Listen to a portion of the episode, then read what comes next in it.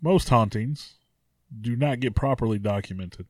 They're anecdotal. It's just someone telling a story. But what if you could hear the story of a haunting that's documented not only by police, medical personnel, and child protective services all in one? Probably one of the most well documented hauntings ever, and that would be the Gary, Indiana Demon House. Sprinkled with that little bit of demonic activity there. From a child born into this world, we are taught what to believe. Close minded we become, fearful to be deceived. Still, we desire to know what lies beyond that locked door. The art of the storyteller, conjuring tales of legend and lore. History hidden, lost knowledge, things forgotten, and the unknown. These are the things that direct us and will set the tone. Welcome, friends, to another episode of Nightmares on the Lost Highway.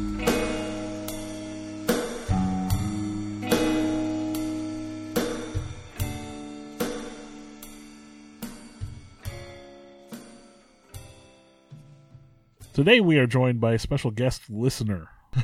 but uh, my daughter wanted to hear what Dad did every other week with his friend. So if you want to say hi to everybody. It's Take Your Daughter to Work Day. awesome. in 2011, in Gary, Indiana, begins probably one of the most well documented hauntings, uh, and I know demonic possession cases, uh, depending on how you want to phrase it. Now, this is a story that I remember I first heard in the break room at work. They were playing the news on the TV, and it said something about you know this this haunting case, this demonic possession case that was actually documented by child services, by police officials, by hospital personnel, and so it immediately jumped out at me. Uh, That that's an interesting story. Yeah, this wasn't one you had to like go search and try to find, as you were saying. I mean, it got national attention on multiple news broadcasts, radio, television, everything. Th- This came to popularity in January of 2014, but it starts in November of 2011. Latoya Ammons, her mother Rosa Campbell, and then her- her three children, ages seven, nine, and twelve, with the oldest being her daughter, move into a house I will say, Gary, Indiana, as I was doing some research, kind of some interesting facts, is over one third of its population is actually at poverty level or below.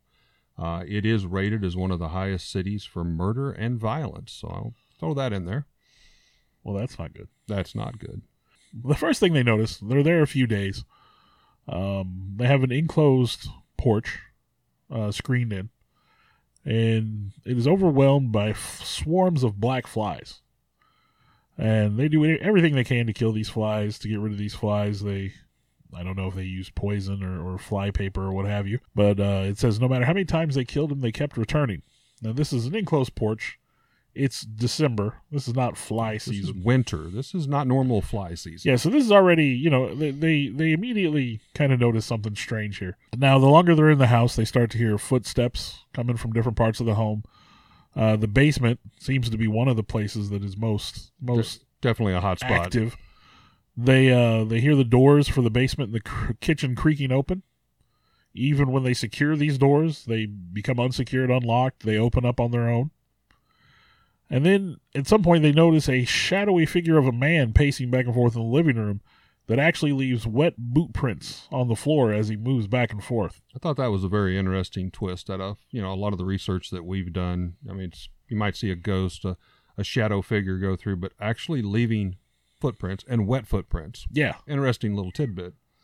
Now, we move on to, to March, March 10th, 2012.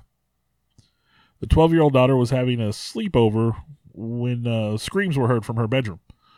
When her mother and her, her grandmother ran in to see what was going on, she was levitating above her bed. Now, this is sort of a classic image that one would get from, from yeah, from The Exorcist or the like. they prayed until the girl returned to her bed, and when they asked her what happened, she could not remember. Now, by this point, they had encountered obviously the, the, the noises from the basement, the footsteps, the, the shadowy man walking through the living room, the boot prints, the levitation. They figured they had something going on. Latoya contacted local churches, and most refused to hear her story. Finally, one of the churches told her that they knew that her their house had spirits in it. Uh, they recommended she clean the house with bleach and ammonia, which, as far as I know, doesn't that create mustard gas or something like that? I don't think that would be healthy, and I don't think I've ever read or saw that information before that that would be good for a cleansing of a haunting. Yeah, I wouldn't recommend it. uh, but told her to clean the house with bleach and ammonia and then use oil to draw crosses on every door and every window to the house. Which that marking of the entrances and exits, that is common. I mean, I've heard that before. Right, right. Uh, she did reach out at one point to a clairvoyant who claimed that the house was besieged by no less than 200 demons. I actually heard as many as a thousand, but a lot. Yeah, at, at least 200. Yeah. So the clairvoyant's advice uh, was to move.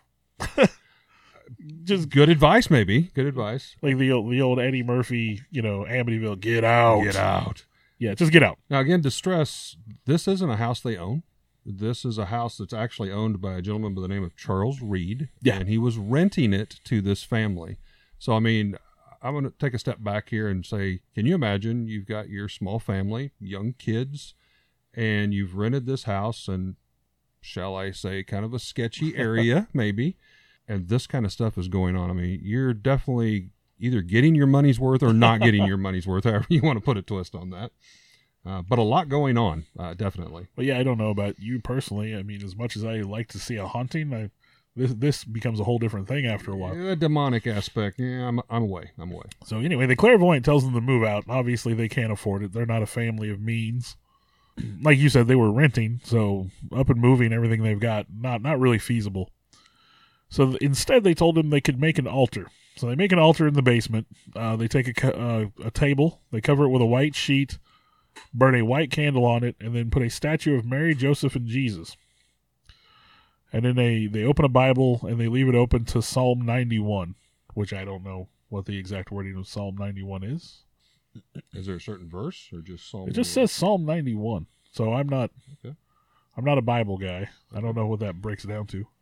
Psalm 91 actually reads, Whoever dwells in the shelter of the Most High will rest in the shadow of the Almighty. I will say of the Lord, He is my refuge and my fortress, my God in whom I trust.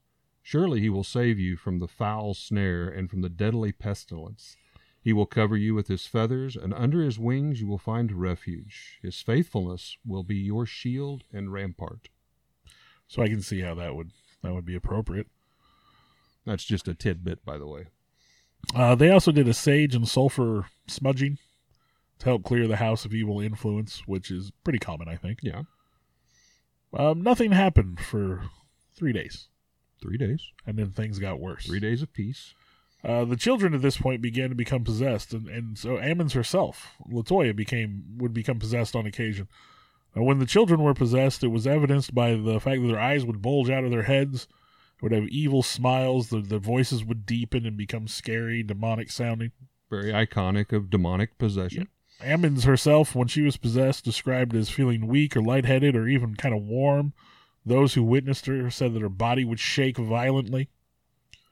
Uh, Campbell, the, the the the grandmother, Rosa Campbell, claimed that she was safe because she was born with protection from evil. So What does that mean?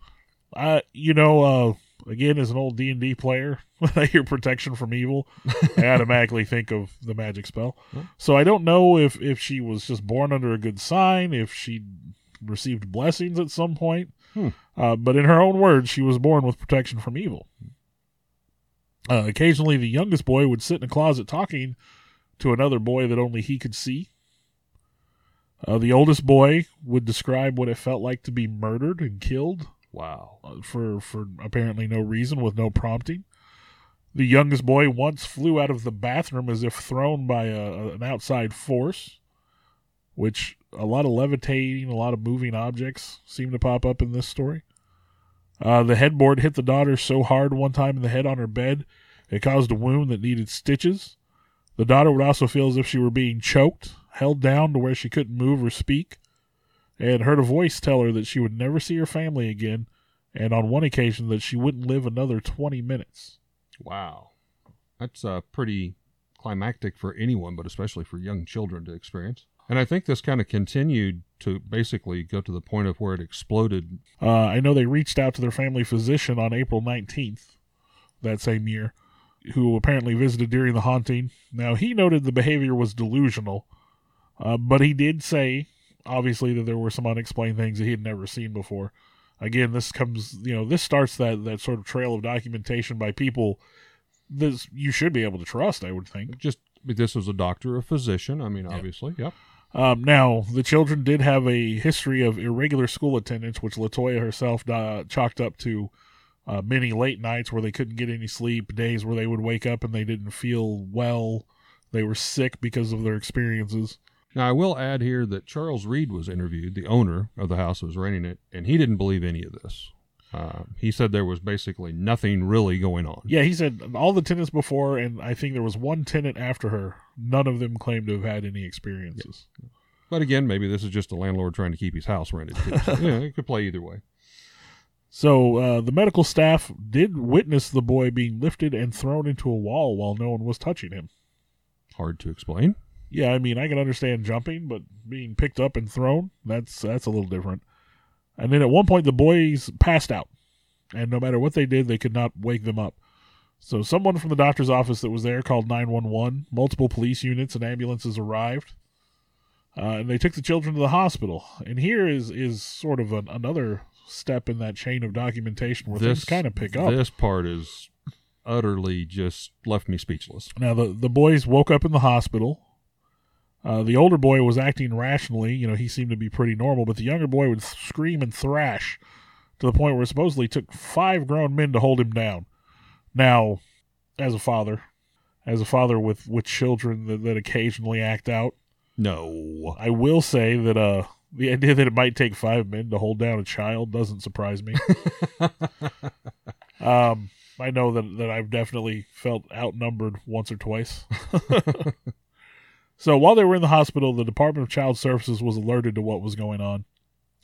Now they initially believed that the children were just performing for their mother, that the mother was delusional, she was creating the story of the possession and whatnot. But uh, DCS case manager Valerie Washington was sort of the, the family services person assigned to the case.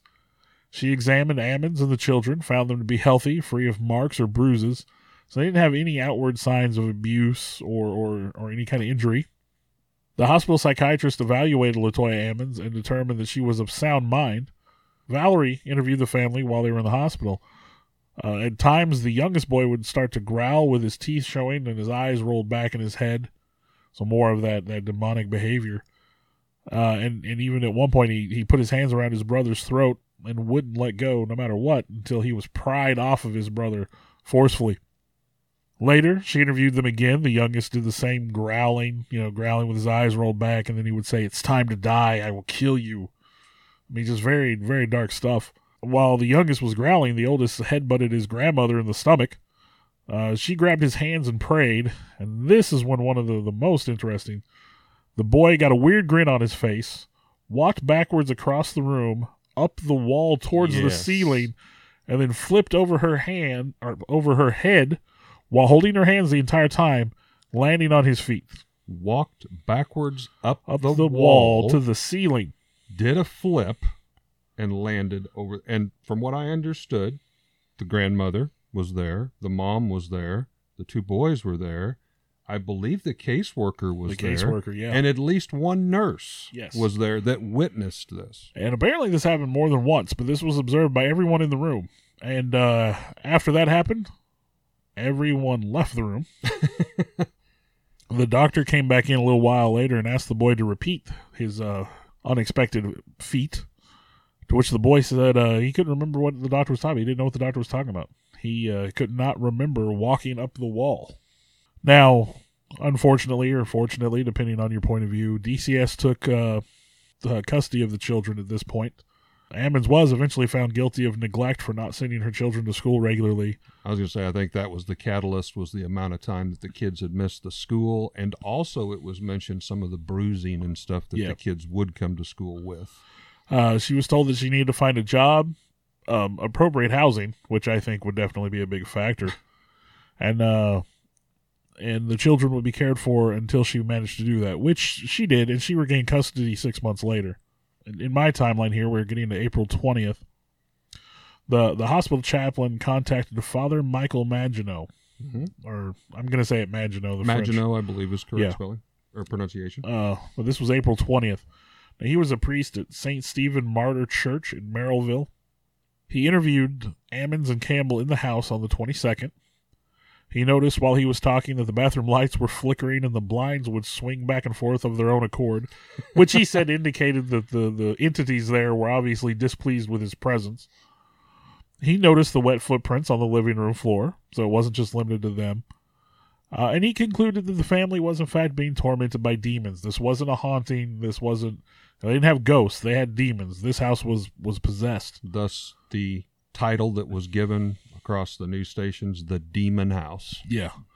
Um, now, during the in, in the same time frame, the house was investigated by police and the Department of Child Services twice in in that time frame. There were strange photos that would have ghostly faces or, or silhouettes in places they don't belong. One uh, vocal recording picked up someone saying "Hey," uh, that couldn't that wasn't documented by anybody in the room, sort of an, an EVP. And they, on more than one occasion, noticed an oily substance dripping down from the walls and the blinds. And at one point, they they completely cleaned the blinds, Mm-hmm. left the room, sealed it for two hours, and came back, and the substance had returned And with I- no apparent origin. And I saw an interview with one of the uh, police officers that was involved that night, and he came in and he stated that he thought this was all a farce. The family was doing someone in the family was doing it. So he actually took a matchstick and stuck it in the top of that particular bedroom door after they cleaned the blinds. So only he knew this, and that way, if somebody opened the door to go back and maybe try to repeat it, the Yeah. matchstick would fall.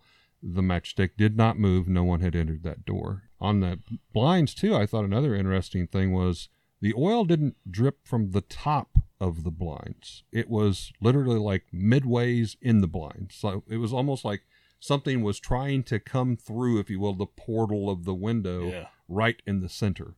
Yeah, and, and again, the, this is part of the official police report on this particular case. So yet another piece of evidence confirmed by an official agency in some capacity. Now, Father Maginot, in, in that time frame, would conduct three exorcisms. Two he would do in English, and finally one in Latin. Uh, the pain of being exorcised, Ammons described as being comparable to childbirth, only obviously with the result being, you know, not quite the same. Yeah, not quite the same. Now, as as he was doing these exorcisms, father the father would go and he would look up the names. He would ask for the names of these demons, and as he got these names, he would uh, try to look them up on the computer, and the computer kept shutting itself down just randomly as he would try to look up the names. Now, one of the names given, I'm not going to repeat the name. No. Of course, names are supposed to give them power, Yep. but it basically translated into the Lord of the Flies, which Hmm. goes back to the December. Flies on the porch. Yeah, the flies in the enclosed porch. Now, after the third exorcism, apparently Ammons didn't uh, experience anything more after that, and then she she would get her kids back, and they would eventually move out of the house. Yeah, I, I don't have the exact date that they moved out, but but later in 2012, after this was all done. But supposedly after the third and final exorcism, Ammons felt that she was freed of whatever influence, and and they she would move out. Now, uh, one of the police officers, a 37 year old Captain Charles Austin, he he totally believed that this was paranormal in, in, in all of his reports that he documents. Uh, he did initially believe that the family was trying to get rich by lying, by falsifying, you know, these events, which in this day and age you can make a lot of money on a haunted house. Absolutely. But after visiting the home and the things that he saw, he he said he was quite the believer. Uh, there was even a, a photo published in the Ina- Indianapolis Star that shows a shadow figure in the window when no one was supposed to be home. So you've got, you know, these official pieces of evidence registered with the police department. I think the the police department has that photo even that shows evidence that there was something there. Now, you mentioned the police chief. I had a story, and I believe it was the same gentleman. Um, after one of the investigations where he'd been in the house, he also was experiencing some of the dizziness, the lightheaded. He was on his way home, driving home that night. I guess apparently had stopped at the house and was going directly home. Pulled off like at a little gas station, and uh, as he did, the AM radio channel came on in his car and started randomly going through channels. Was this uh did his car seat also? Because there was one of the officers involved. Their car seat started to started moving around, shaking or, or something. Yeah. And on the AM radio, uh, he heard something to the effect, and, and don't quote me, I may not be correct, but it was like, Who are you? Why are you here? And if there was any doubt, that kind of seemed to seal it up. And uh, he was almost afraid to go home that night. Well, there's actually he felt something had attached it. Actually, uh, the more you dig into this story, a lot of the people involved in the periphery, not people that lived in the house, but people that investigated. I think one of the family services women, women that investigated it, she uh, was involved in a motorcycle accident and received third degree have burns. a I have a long Okay, list yeah, of I mean, you might wanna- We'll we'll uh, once we get into all the story, I'll kind of close with that. It is um uh, almost unbelievable with all the people that's come in contact and the effects the house has had on them in different ways. So I, I guess when they got close to moving out, we talked about the landlord earlier, Mister Charles Reed. Now he was concerned the Ammons were behind on their lease and had been using the activity in the house to say that they could. Obviously, they couldn't afford the payment. They'd been involved in all these things. But the the tenants before the Ammons hadn't noticed anything. That there was at least one tenant after the Ammons that said they didn't really notice anything. And finally, the Ammons family they did move out in, at some point in 2012, and you would think that should be the end of the story. You know, they they, they lived in Mhm. this house. There was nothing before. There was nothing after. So Zak Bagans, uh, host and executive producer of TV show Ghost Adventures, he heard of this story. He was very interested in it. So in 2014, he bought the house for the low, low cost of thirty-five thousand dollars, In a poverty-stricken bad neighborhood, Oh, okay, and would eventually demolish said house in January of 2016. Now, there's a documentary that he made called Demon House, which came out on March 16th, 2018, of of his experiences in the home. Now, I think you said you watched the documentary in preparation actually, for uh. I had watched it previously, but before this podcast, I wanted to go back and kind of refresh myself. It's Nah. quite interesting. I had watched it too, and I don't really want to spoil anything from the, the documentary. I think it's still out there to be watched on Amazon Prime. But I will say, if you're into the ghost hunting TV shows, it's really compelling. Mm-hmm. Uh, he kind of goes back through the history of the Ammons and their experiences. He he interviews the police officers and, and, and, and some of the other people that were involved. Uh, Father Maginot is, is a very big piece of uh, Yes. Zak's documentary. Uh, Father Maginot, even to this day, claims that he still gets calls from those who go to the empty lot where the house once stood. Uh, they feel like they brought something back with them. A lot of a lot of them have bad, vivid dreams after the fact. They're stricken with sudden sickness from headaches and nausea. They'll hear three knocks, either on the car or in their house afterwards. Uh, feelings of anger and sadness overtake them, and and they call him, and and he, Father Maginot w- would not have recommended destroying the house. I think he was interviewed after the fact, and he said that Zak did not talk to him Didn't about even- destroying the house. Yeah, you kind of felt that you know he, he he was insinuating that yeah he should have talked to me before he did Oh, and, this. and the father father wanted that house to be kept uh, almost so it could be contained, so that house could be locked up, keep people from getting into it, keep that influence, because like I said, they they still feel that there's something there on that ground. Now I will go into a little bit on Zak Bagans. Um, again, I don't want to spoil the episode, but there was some tidbits that I felt I, it was interesting enough to definitely bring to the podcast. Before Zak even knew about this house, uh, he stated that he actually had a nightmare in 2014, and in that nightmare he mentioned a 12 foot tall black goat like figure. This particular figure uh, approached him and blew a black smoke from its mouth, and Zak inhaled that, making him choke and cough. Um, he heard about the home, ironically, and the occurrences the following day after having that nightmare. And he heard the house was available, as you said, at the right picking price of $35,000, and he bought it sight unseen. Uh, he, I mean, that was right up his alley, as you mentioned. Uh, he was, you know, big uh, producer and active person in the paranormal field, had his own TV series. And, you know, here he was able, he thought, to purchase a haunted house and definitely did not know what all he was getting into. Um, he was first able to see the house about a week later, I think, when he flew in. And uh, the Ammons family, of course, had, had been gone for a while, and squatters had already moved in and sounded like they had lived there for quite a while had a heck of a time getting the squatters out, but he actually interviews the squatters, and nothing again Yeah, had taken place. They they didn't have any weird uh, occurrences, but that black twelve foot shadowy horned goat figure was a constant uh, symbol or, or typical in a lot of the stuff that came out. apparently uh, Zak did make contact with a lot of people involved in the original. Like I said, he talked to the or tried to talk to the Ammons. They Uh, shut him down. he did get in Latoya touch- didn't want to talk to him Yeah, at yeah. all.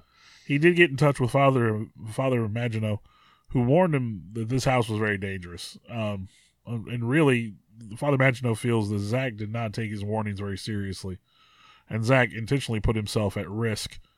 Um, in the documentary, Zak kind of the first half is him kind of laying the groundwork and explaining the story. The second half is he he decides he's gonna stay there for the weekend. I believe was it two days. He or- actually ends up locking himself by boarding the windows, boarding the doors, and staying overnight um, Yeah, because of all the occurrences. He wants to get to the bottom of this and gonna, understand yeah, he's gonna on. stay there.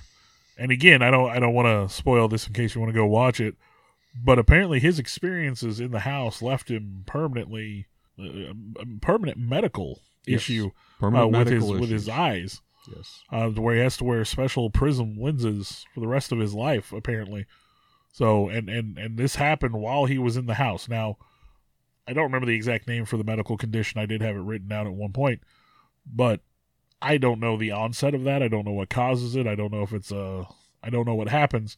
So again, I I can't say that maybe he wouldn't have just got that somehow. But yes, apparently just being in the house triggered this this reaction.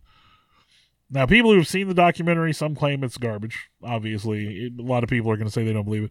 Steve Barton of the website Dread Central said it was one of the most compelling documentaries on the existence of supernatural he had ever seen. And having seen it myself, I can say that, that there's definitely a lot of interesting material there.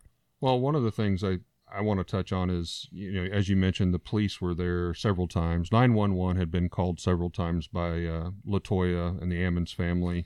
During one of the police investigations, they go down to the basement, which, uh, as we had spoke, was kind of a hot spot.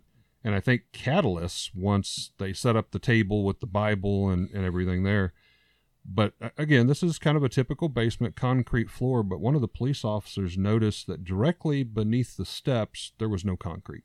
It yeah, was, it was a bare earth. dirt floor.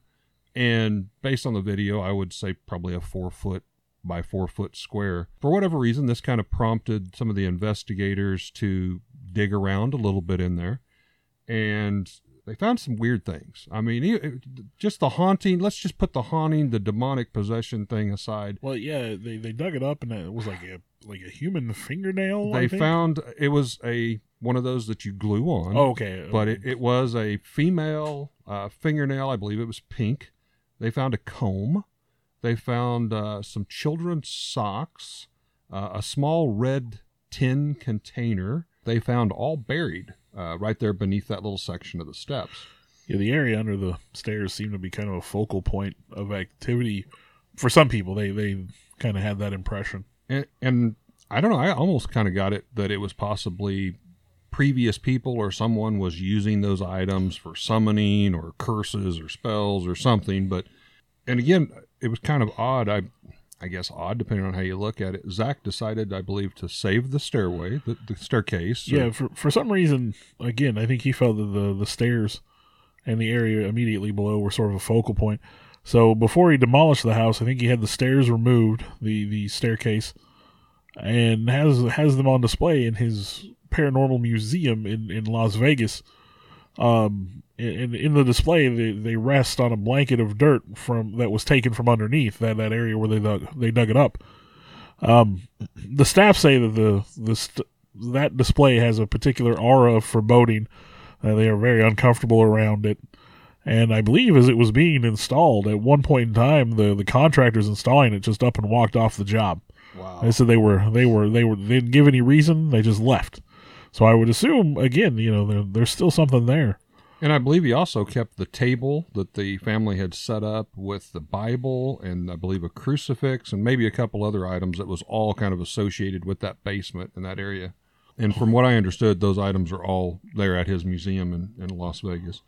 And some people may ask, you know, why would you keep that if you think it's demonic? The flip side, obviously, being interested in the paranormal and stuff, you're going to get something for your low value investment of $35,000. Yeah, you want something to show for that. So uh, maybe he's trying to make back some of that money at the museum. Uh, but there were so many people that were involved and affected uh, with the house. Yeah, yeah, people just peripherally involved. I mean, just I think in some cases, even people that were just called over the phone to consult.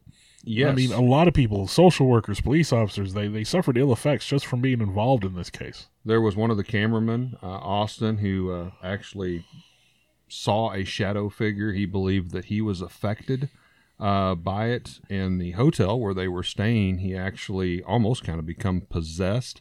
Uh, he was running up and down the hallways, acting all crazy. Uh, he saw, he said, in the elevator as he was getting ready to go down, this again 12 foot tall, horned, demon, shadowy figure. And I might add that Zak had never told his crew that dream. So again, this is like the second person that mentions that figure uh, that Zak didn't share that information.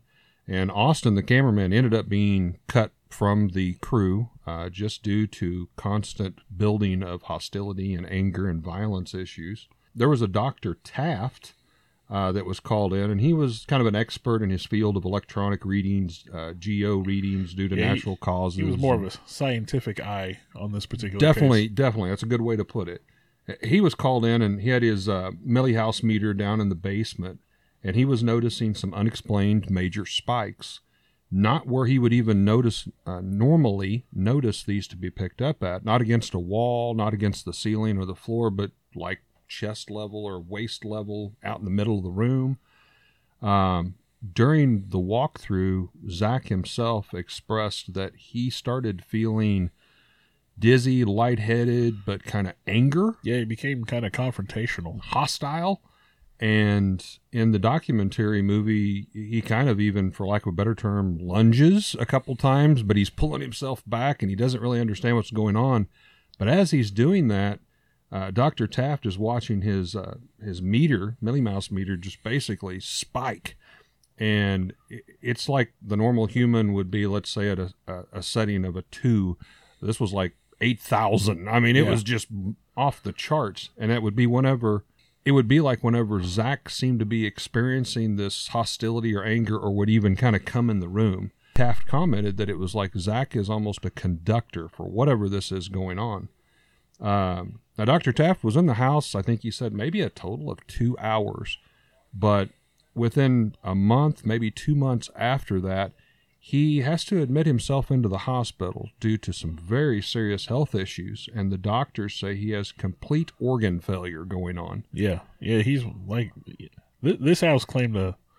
Well, I won't say claimed, but had a lot of victims. Like I said, just just be, he was in the house for a couple hours, and and and something followed him home or attached itself to him.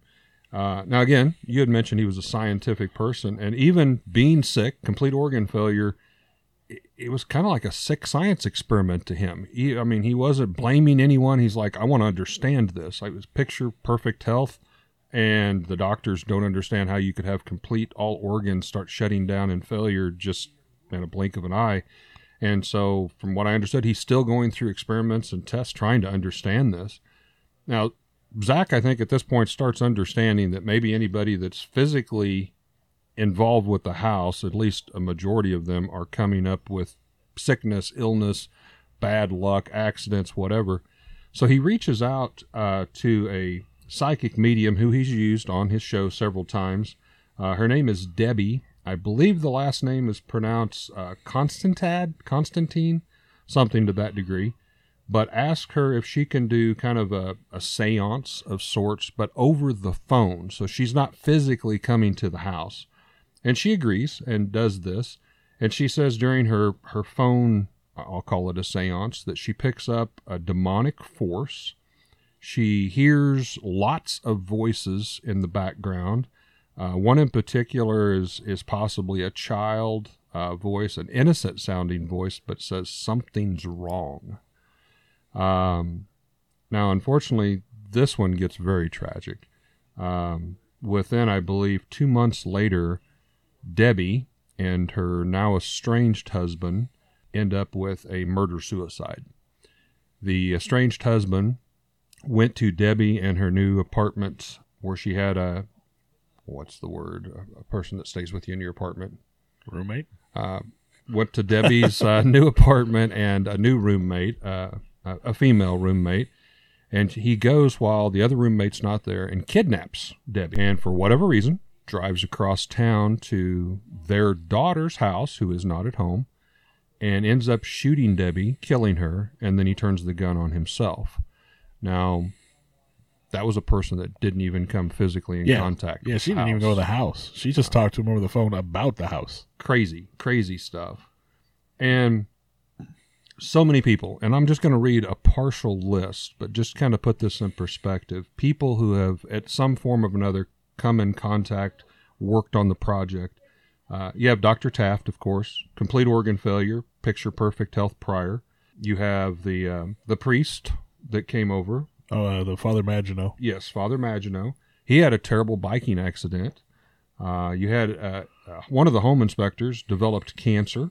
Police Chief Miller, uh, he felt that something dark had attached itself to him and followed him uh, him home. I believe there was another officer, and I don't remember the name, but I believe there was one of the officers and had a home invasion and was shot and killed in his own. I own think home. I did see that. Yeah, And his own firearm did not discharge. That he had tried to defend himself, but his didn't gun work. would not go off. Wow. So you got that. You've got the police uh, chief Miller felt something followed him home. His wife says he's never been the same, and they also have been seeing shadowy figures in their own home. Police Captain Austin had a terrible fall, led him to a trip to the ER, very seriously injured. Of course, you have Austin, the paranormal cameraman, uh, the violent behavior um, resulting in him being let go from the crew in the series. You had the, the psychic, uh, Debbie, and the estranged husband, Mark, didn't even come physically in contact, the murder suicide. Uh, Zak's own breathing issues and eye issues, which he struggles with still today. And he says that that's one of the reasons why the documentary movie took three years to complete was his own health I issues. I think there was a so one of the social workers was involved in a horrific motorcycle accident. I think broke ankle, hand, Had ribs. third degree burns, maybe. I mean, the list just goes on and on. Yeah, it's All kinds of people involved in this. insane. And of course, the house. Apparently, you know, Zak's like, I think he admits I may have bit off more than I can chew. He decides, as you said, to tear the house down. And still today, there's things going on in the vacant lot. The the church is being called. The police are being called. Said there are like people doing seances and Father Maginot gets calls all the time about it. you know, so I, I got to ask, paranormal investigator to another paranormal investigator. You have the address, Bill. Gary, Indiana is really not that far from Lebanon, Missouri. Would you go to that site? Now, when I get involved in things like this, my wife's only instruction to me when I leave the house is not to bring anything home. So, based on on the counts, the stories, Multiple accounts of that the, occurring. the people who who have bad things happen to them after they leave, I gotta say, no, I don't think I could go. hard no, hard no. And I'm, I'm glad you said that because if you said, yeah, let's go next weekend, I would have to be coming up with some excuses yeah, not being able to make I don't think it's time for a road trip to Gary, Indiana. At least not to that particular address. you know that's it's one thing to do paranormal and some uh, ghostly investigations but when you start getting into this type of uh, dark demonic um, possession yeah hard no And, and again, no and again, you know, the, the main selling point of this particular story, very well documented by people outside the paranormal community. You've got child services, you've got medical personnel, you've got police. I mean, one of the one of the most officially documented uh, possession, haunting, whatever you want to call it, one of the most one of the most extensively documented by by people that are you know people that we're supposed to, to look at and experts trust in their experts in their field yeah yeah yeah and still i mean uh, if you talk to the neighbors across the street one of the neighbors was interviewed didn't want to really talk about it at first but um, they're like they somehow believe it was the ammons family that started this.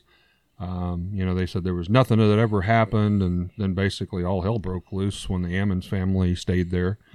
You know did they open up a portal to hell? Uh, was there summoning? Was obviously some black magic? Uh, what was going on?